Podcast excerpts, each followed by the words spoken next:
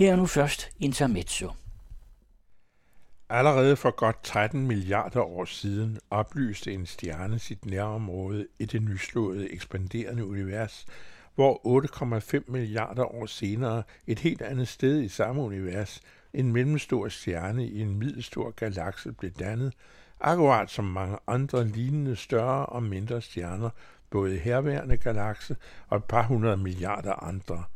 den fjerne stjerne er nu dukket op efter de 13 milliarder år, lyset har været undervejs mod solen, der vel at mærke ikke fandtes før 8,5 milliarder år efter, at stjernen på de 13 milliarder lysårs afstand begyndte at skinne, og som universets ekspansion er 28 milliarder lysår væk nu. Omkring solen på de kun 4,5 milliarder år og hvis lys for den fjerne stjerne derfor er relativt nyt, virvlede materiale rundt om det solare centrum i elliptiske cirkler, mængder af is, grus og sten fandt sammen i gas- og klippeplaneter, hvor nogen var for massive eller det modsatte, nogen for kolde eller varme, for små eller store, til at blive andet end en sammentrængt gas, hvidglødende søer af smeltet klippe eller golde is- og heliumoceaner. En planet skilte sig ud. Partikler af syre og affaldsstoffer mellem liv og nærmest død udviklede sig af stadig uforklarlige årsager til gelédråber uden mål og med, bearbejdet af strålingen fra rummet, efterhånden trængt sammen bag beskyttende cellevægge med kerner og arveanlæg og ambitioner om faste forhold – Disse tidlige markører af liv begyndte i ufattelige mængder at dele sig i vitale, vibrerende snotklatter, eftersom den havdækkede klode tilbød kost og lunken logi. De prunkløse celler sluttede sig ydermere sammen i mere komplekse kæder og kolonier og udviklede af naturens genveje både syn og sanser tog bestik af situationen og satte til livs, hvad de fandt for godt, mens de til stadighed blev mere sammensatte, komplicerede flerheder, samlede i overordnede enheder med hjerne i hoved og røv. Så gik der mange år, hvor stjernen fra før stadig lyste usynligt, og de mangesættede organismer rejste sig på to ben, menneskaber, hubiter, Adam og Eva, Moses og Aaron, Jesus og Maria, Napoleon, Josephine, Beethoven, Hitler, Stavning, Mozart, Goya, herskare af kendte og ukendte, henholdsvis forbilleder og vrangbilleder, og Inger Støjberg.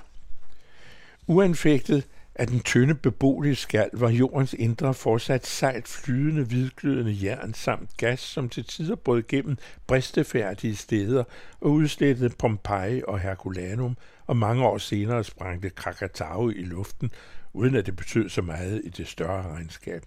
Ellers gik det godt, bortset fra at planetens liv blev nær og næsten udslettet af katastrofer, eller efter bedste evne forsøgte at udrydde sig selv.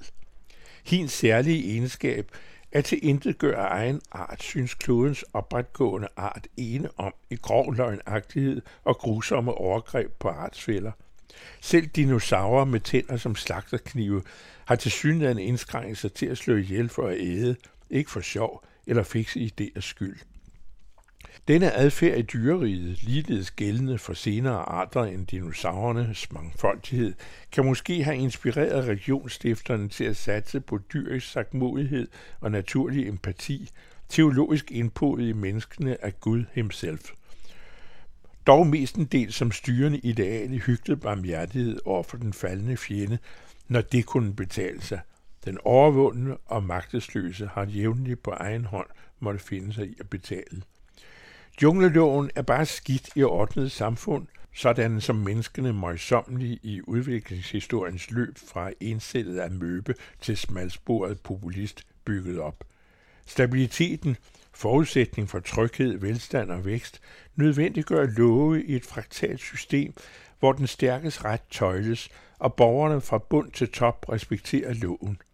Forbryder eksempelvis en minister sig og betjener sig af usande begreber som barnebrud, indebærer forbrydelsen, at ministeren sanktioneres, og at den sanktionerede modtager sin dom, uden at acceptere, at nogen understår sig i fortrinsvis hende selv og tilhænger at belyve retsgrundlaget. Sker dette trods rettens legitimitet og rimeligheden i domsafgørelsen, truer den pågældendes bifald af tilhængernes protester den orden, der efter de fornødne celledelinger på sigt og med fejl og mangler skabte det samfund, den dømte minister ved andre lejligheder har krævet folk straffet drakonisk for at anfægte, og serveret dertil lavkage, når hun ulovligt krænkede de svageres vilkår. Det var med med sit ugentlige intermezzo her på den anden radio, og hver fredag kan det også læses i Information.